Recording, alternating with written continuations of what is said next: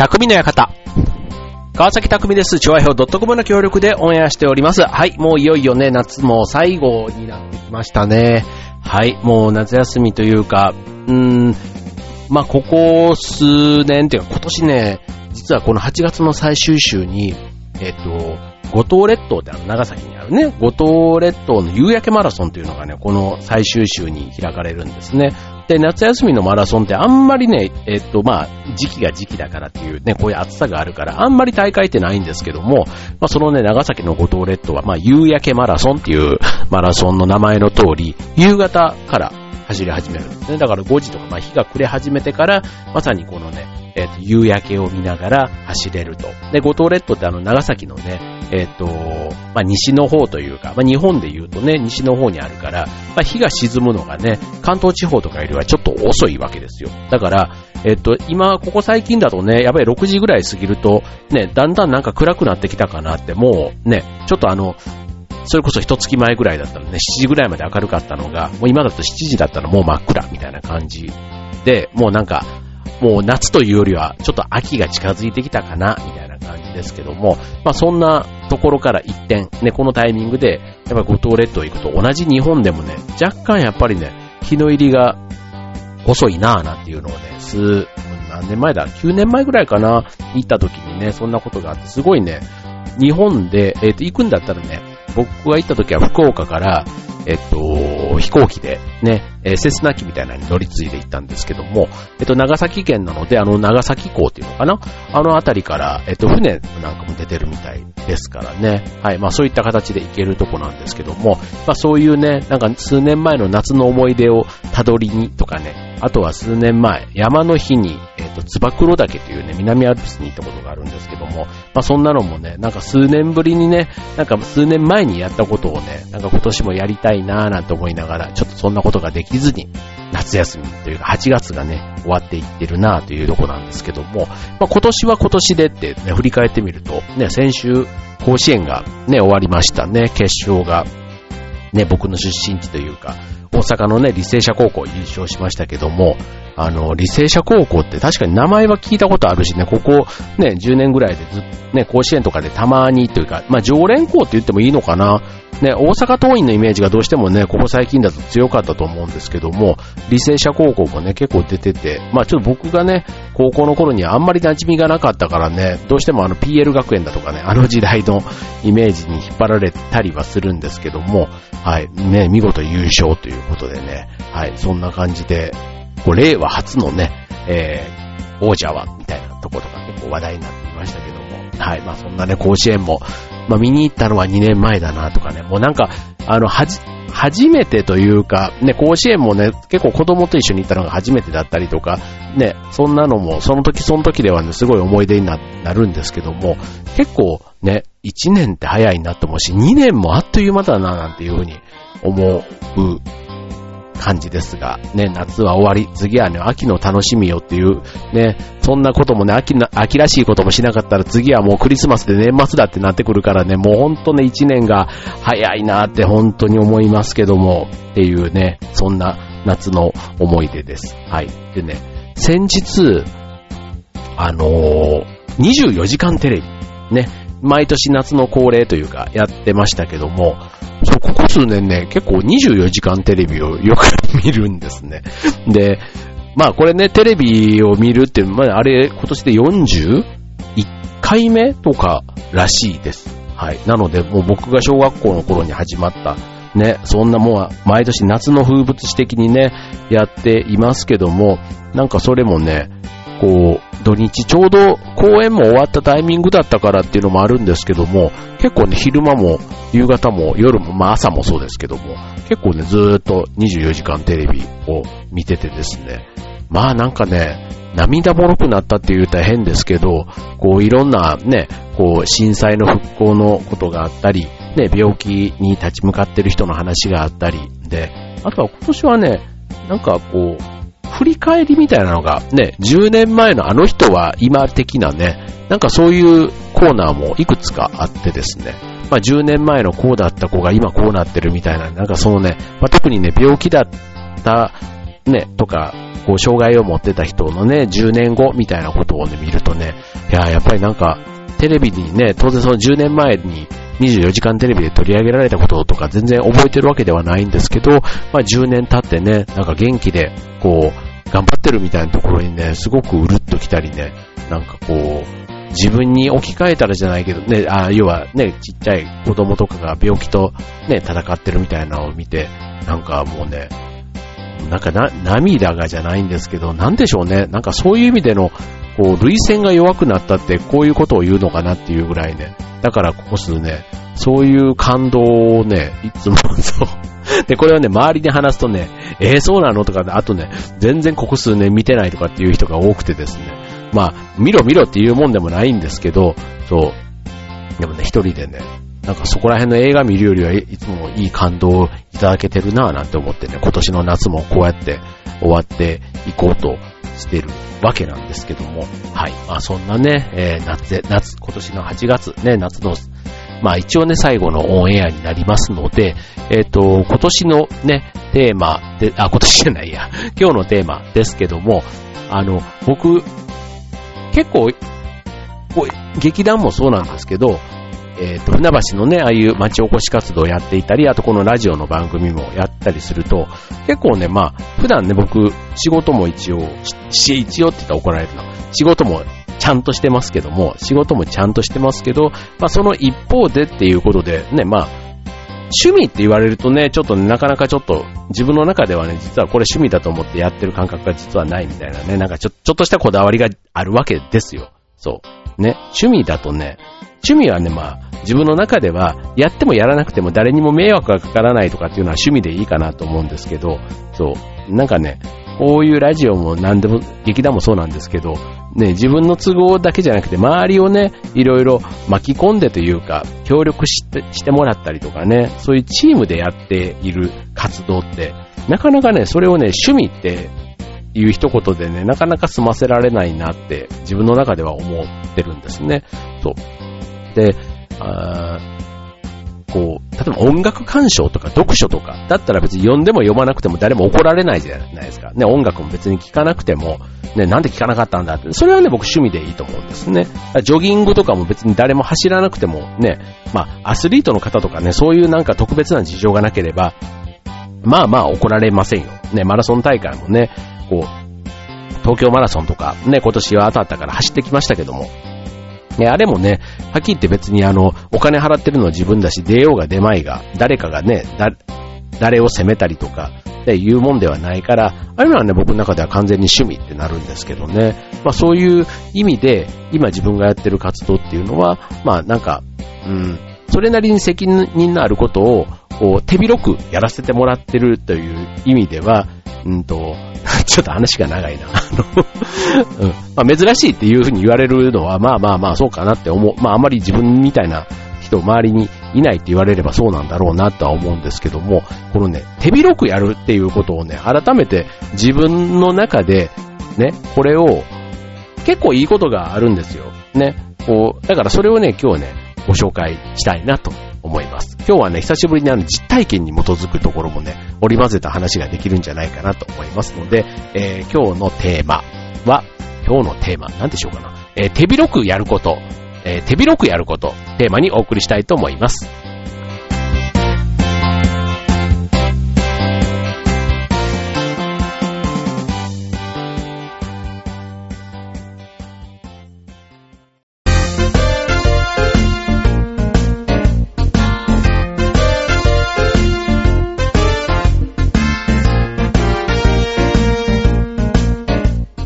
はい、えー、今週のテーマは手広くやること。ということでね、僕はあの血液型が AB 型なんですけども、あの、まあ、血液型でね、なんかこうあんまり決めるのもどうかなと思うんですけど、僕自分のこの血液型意外とちょっと気に入っててですね、えっ、と、あと星座が魚座っていうね、えー、3月生まれなので、まあ、一番ね、早生まれというか、うん、いろんな意味でね、なんかこう、魚座で AB 型ってね、僕はね、結構同じ人、あんまり会ったことないんですけど、二人ぐらいいるんですかね。そう、いて、すごくね、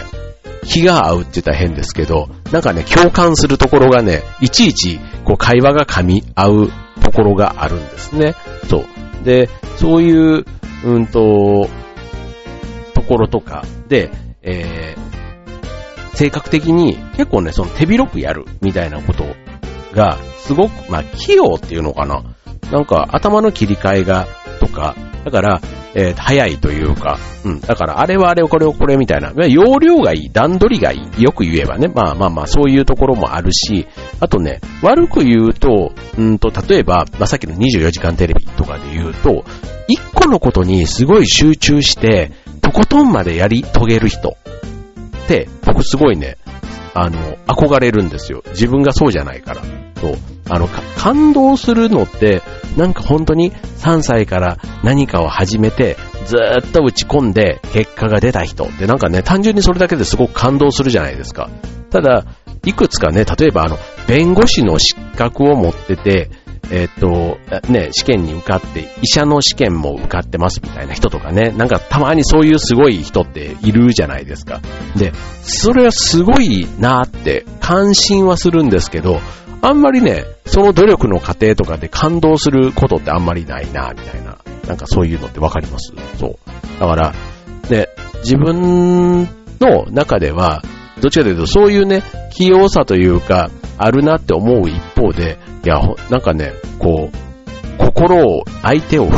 の心を震わせるというかね、感動につながるようなところまで行き着きたいなって思うので、まあさっきね言った、例えばこのラジオもそうだし、劇団もそうだし、うんと、あとはその地域の活動もね、これね、3つやってることで3つにがそれぞれね、いい相乗効果というかあって、もうどれ1つかけても、どれかの活動に支障が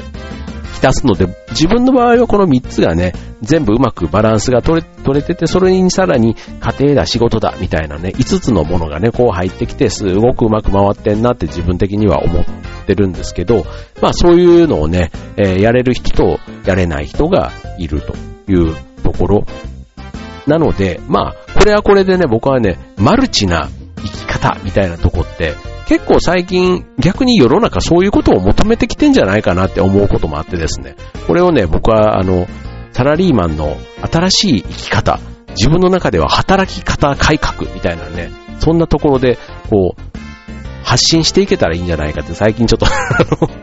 おかしな方向にこう目覚め始めたというところでね、ということで、えー、うにゃうにゃうにゃうにゃ話をしておりますけども、はい、この路線、手広くやるというのはね、ぜひ引き続きやっていきたいなと思うわけですけども、はい、手広くやることのね、メリット、ね、今日ちょっとご紹介したいと思うんですけども、えっと、意外とね、手広くやりたいな、器用にやりたいな、ね、思ってる人は多いと思うんです。僕もね、よく時間がね、よくそんなにいろんなことやる時間があるね、とかって言われるんですけど、そんなに僕も特別、あの、時間をかけてやってるわけでもなければ、そんなに特殊な能力というか高い能力があるわけでもなくって、そう。あの、多分ね、習慣劇団も20年やってきた中で、当然毎回ね、台本も変わったりはするんですけども、なんか自分の中でね、リズムというか、多分そういうのに、を作り出すのが得意っていうのかな。だ限られた時間の中で、あの、自分の中でこう、100点を目指さずにね、もう今回は70点でいいやとか、なんかそういう感じでやってるとこがありますね。だから最終的にそうやってやっていくと、本当に必要なこととそうじゃないことの見極め力もつくっていうのかな。うん。だから大事なことはね、あの、落としたり見逃したりするとね、あのダメなんですけども、なんかそういうところのね、こう見極め術みたいなこともね、あの手広くやることで身についたかななんていう気がしますね。はい。あの、僕結構あの、普段7時間から8時間、できれば9時間ぐらい寝たいですね。だから週末なんかよく8時間9時間ぐらい、あの、寝るんですけども、寝るんですけどもって、寝すぎだろうってよく言われるんですけど、でも眠いからね、だから、あの、うち子供たち、高校生っていうかね、10代ですけど、若者はよく寝るじゃないですか。でもね、大人でこんなに寝るのはね、ちょっと病気なんじゃないかって言われたりしますけど、本当にね、もう寝て、寝てね、すっきり、もう朝、朝9時ぐらいまで寝るとね、さすがにね、まあ、夜12時ぐらいに寝て9時だから9時間寝てるじゃないですか。もう頭すっきりしてね、なんかすごい一日がもう元気になるんですけども、はい。なんかそういうのも考えると、手広くやりながらも起きてる時間を有効に使うみたいなところは、もしかしたら手広くやったことで、なんか身についたスキルなのかなっていうふうに思いますけども、えっと、そもそもね、手広くやることはいい、いいことなのかと言われれば、えっと、まあ、例えば副業とかね、副業解禁なんですね。最近の日本の流れというか、ね、収入がね、一本だけだったら足りないから、副業でもう一本収入で、ね、副収入を、みたいなところが言われていますけども、えっと、まあ、副業自体っていうかね、手広くやること自体、ね、できた方がいい。ね、例えば、専業主婦の方でもね、家事をやって、さらにプラスアルファで、ね、あれもこれもってできた方が、結構忙しい人が手広くやることに対してはすごく前向きに考えてる人多いのかなって思うんですけども、えっと、まあ、メリットですけども、これ、えー、メリットと思うかどうかっていうところはね、もしあの、個人差がちょっとあるような気もするんですけども、まず一つ目、僕が考えるね、えー、メリット、経験値が上がる。ね、覚えることが多くなるので、その分経験値が上がるということですね。はい。だから、えっ、ー、と、いろんな、例えば、今までだったら、ね、同じ一つの職種で頑張るみたいなところだったですけども、だからいろんな専門家というかプロがね、たくさんいて、えーマルチというよりは、一つのプロフェッショナルみたいな方がね、またかっこいいみたいなところが、時代としてあったのかな、なんていうふうにはあったんですけども、えっ、ー、と、今の時代、ね、結構、うん、人生100年なんて言われた時に、本当にその一本のね、生き方だけで100年がいけ、い、けるのかっていうとこですよ。だから、例えば野球選手も、ある程度の選手生命が終わって、そこからね、野球の延長戦でじゃあやれ監督だなんとかな、みたいなところはありますけども、まあ昔からね、例えばあの飲食業に、ね、その後行ったり、あとはもう芸能活動としてね、タレントになったり、ね、えー、そういったスポーツ選手も多くいたりするわけじゃないですか。だから、そういう別のジャンルにいた時にやっぱり別の能力を開花させないと、ね、なかなかこう、こうなんていうの、その先がこう、頭打ちするっていうのかな？うん。だから、やっぱりこう、能力っていうのも、今の時代だからこそ、うん、一本でとんがってね、出る、出る杭はってよく言うじゃないですか。だから本当に出すぎたら、それはそれでその一本の出すぎたところでね、いける部分はあるかもしれませんけども、僕はね、ある程度ね、普通の人だったら、ね、普通の人、僕も普通の人だったら、いくつかね、マルチな部分を自分の中で普段から伸ばす活動をしているといいのかな。それがね、手広くやる、経験値を重ねることのメリットなのかな、なんていうふうに思いますね。僕よくね、引き出しを増やそうみたいなことは言うんですけども、引き出しが多いとね、えっと、自分の頭の考えの引き出しもそうですけども、人脈とかもね、同じような人たちとの付き合いだけではなくって、みたいなところはすごくね、えー、いいなと思います。はい。で、続いて二つ目。自分に自信がつく。えー、経験値が上がった時に、えー、なんか、なんていうの？えっ、ー、と、経験値があるから、失敗した時の、えっ、ー、と、リカバリーもスムーズにいけるっていうのかな。そう。あの、エジソンはね、あの、失敗に関して、えー、失敗したいわけではないと。ね、えー、成功するために勉強した、みたいな、そんなことをね、確か失敗自体がすごく大事なんだ、みたいなこと言ってたと思いますけども、えっ、ー、と、当然ね、手広くやるってことは、初めてのことをやったりすることも多いわけですから、そう、あの、失敗もあるわけですけども、やっぱりそれがね、経験値となり、それが自信につながっていく、あ、ここまではなんかね、いいつながりかな、なんて思いますよね。僕ね、あの、ワニマさんってあの、アーティストの、やってみようって、あの、ピクニック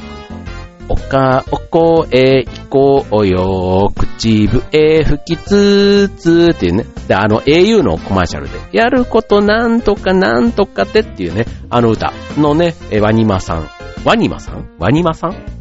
の、えー、曲がすごい好きなんですけども、なんかね、やってみようみたいなところはね、うん、なんか若者だけじゃなくてね、もう人生ね、いつまでもやってみたらいいんじゃないかなって。ね、健康で悩みが少ない時はね、チャレンジ、チャレンジでいきたいな、なんていうふうに思いますけども、はい、それをね、結果的に行動に移せた時には自信につながるなぁなんていうふうに思っています。はい、じゃあ続いてね、えー、手広くやることのメリット、後半戦でもお伝えしたいと思います。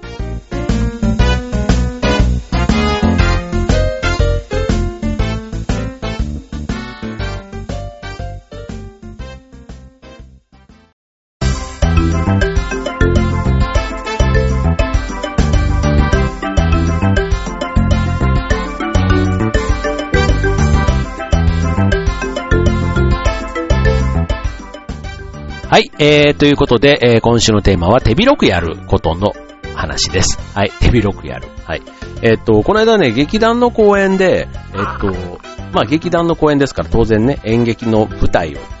通じて、ね、お客さんに感動を届けるっていうのが、まあ一番のね、目的ではあるんですけども、今回ね、あの、ロビーの販売で、いろいろパンを売ったり、お米を売ったり、クッキーを売ったりっていうね、で、うちわを配ったりとかね、いろんなことを、ね、あとビデオをね、流したり、20年の歴史のビデオを流したりっていうことでね、いろんな、あの、仕掛けを実はやってたんですね。で、これもね、一つあの演劇のスタイルとして、まあ、単純にね、お客さんは舞台を見に来ることしかね、考えてないというか、それがまず目的だと思うんですけども、そこにね、プラスアルファのそういったね、物販があったり、体験があったりすると、ね、あの、それはそれでね、面白さ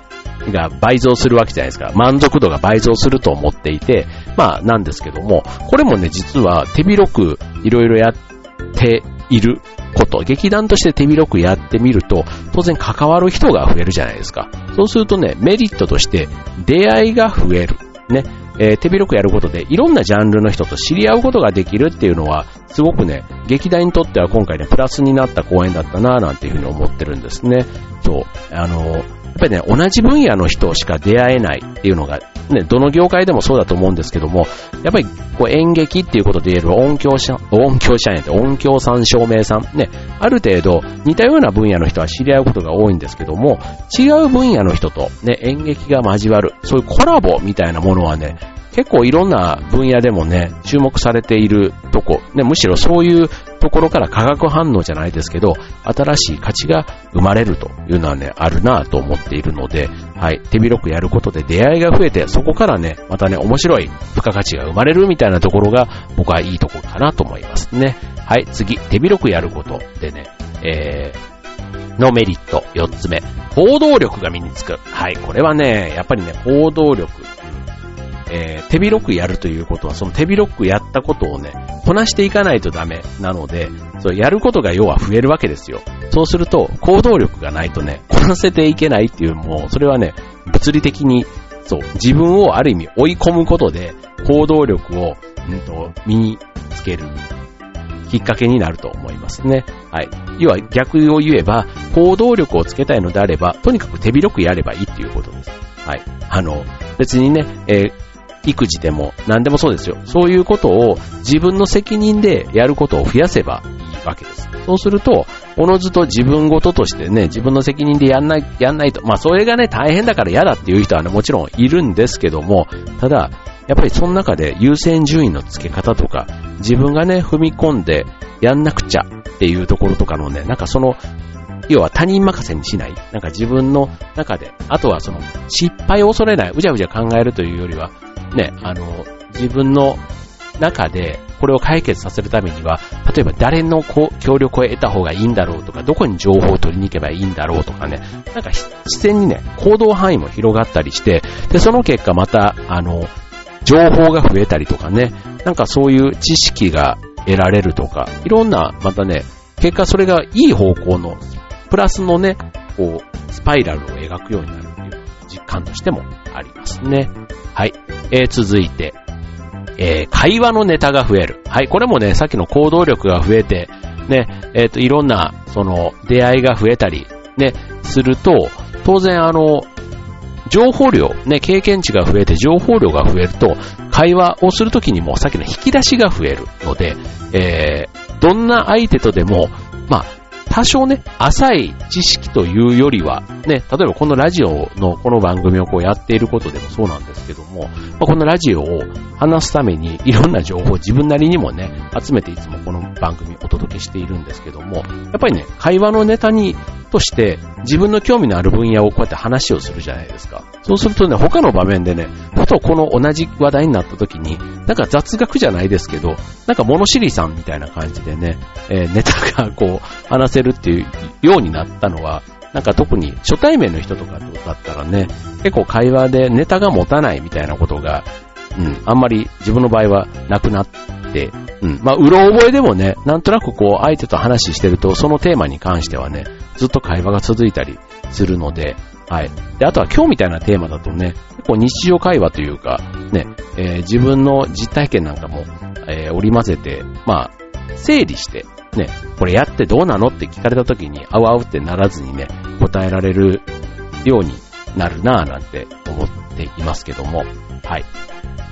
で、えー、っと、最後、えー、チャンスをつかむ可能性が高まる。ね。物事を手広くね、やっていると、いろいろな方面から、えー、声がかけられる。これね、あ、ほんとね、あるんです。あの、僕が今、船橋のね、空いた活動なんかもしていると、やっぱりこ、あの、なんか毎年ね、誰かしらが、なんかその話を聞いて声をかけてくださるんですね。で、まあその声のかけられ方もいろいろですよ、でも。イベントに協力したいっていうことから、僕個人にね、興味を持ってくれる人もいたり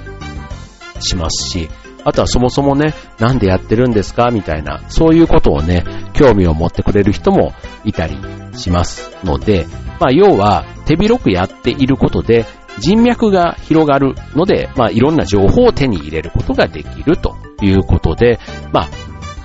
うん。まあそんなところがね、えー、手広くやることのメリットなのかなというふうに思います。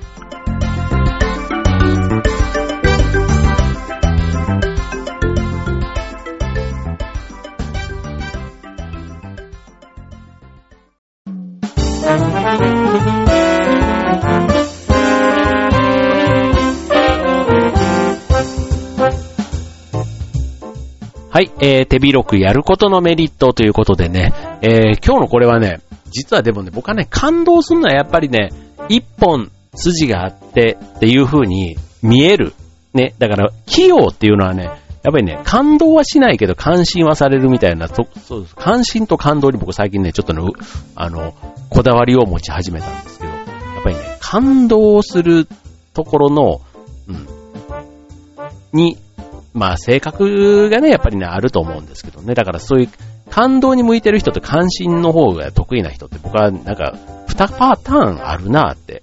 思うんですけども、そう。で、今日はね、まあ感動の方で今、あ、感動じゃない、関心する方かな、手広くやってる人もね。まあでも、あの、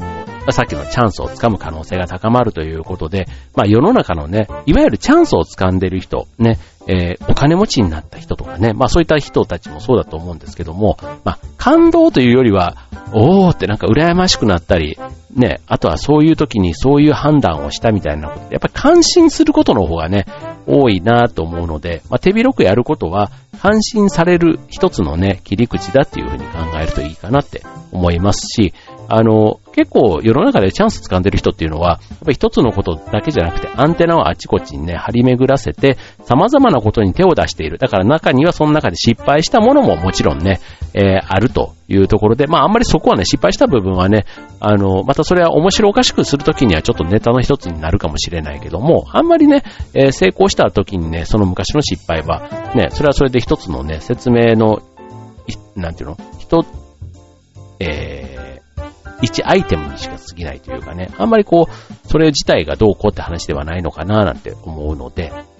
はい。まあ、あの、一つのね、ことで、その専門家というか、その道のプロになっていく、ね、それはそれで素晴らしいことだと思いますけども、その道を外れてしまうと、ただの人になってしまうというところから、ね、えー、アナウンサーのスキルというか、ね、解説者としての話術とか、ね、あとそれ以外のね、えー、人、人望を得るためのね、コミュニケーションスキルとか、ね、結構ね、やっぱりその道のプロもね、なんかその、その先を考えると、いろんな、もう一つ二つ、自分の中の引き出しは増やしておいた方がいいのかな、なんて思いますので、えー、手広くやっていくことは、ね、今の人生100年時代、未来を生きるための大事な術、テクニックではないかというふうに思います。はい、ということでね、えー、来月から9月です。はい、えー、船橋競馬場のダートランもね、今週いっぱい8月31日までのエントリーですので、ね、えー、興味のある方はぜひね、お忘れなくお申し込みください。えー、おそらく31ギリギリまでエントリーは受け付けてる予定です。はい、ということで今週の匠の館、ここまで。バイバーイ。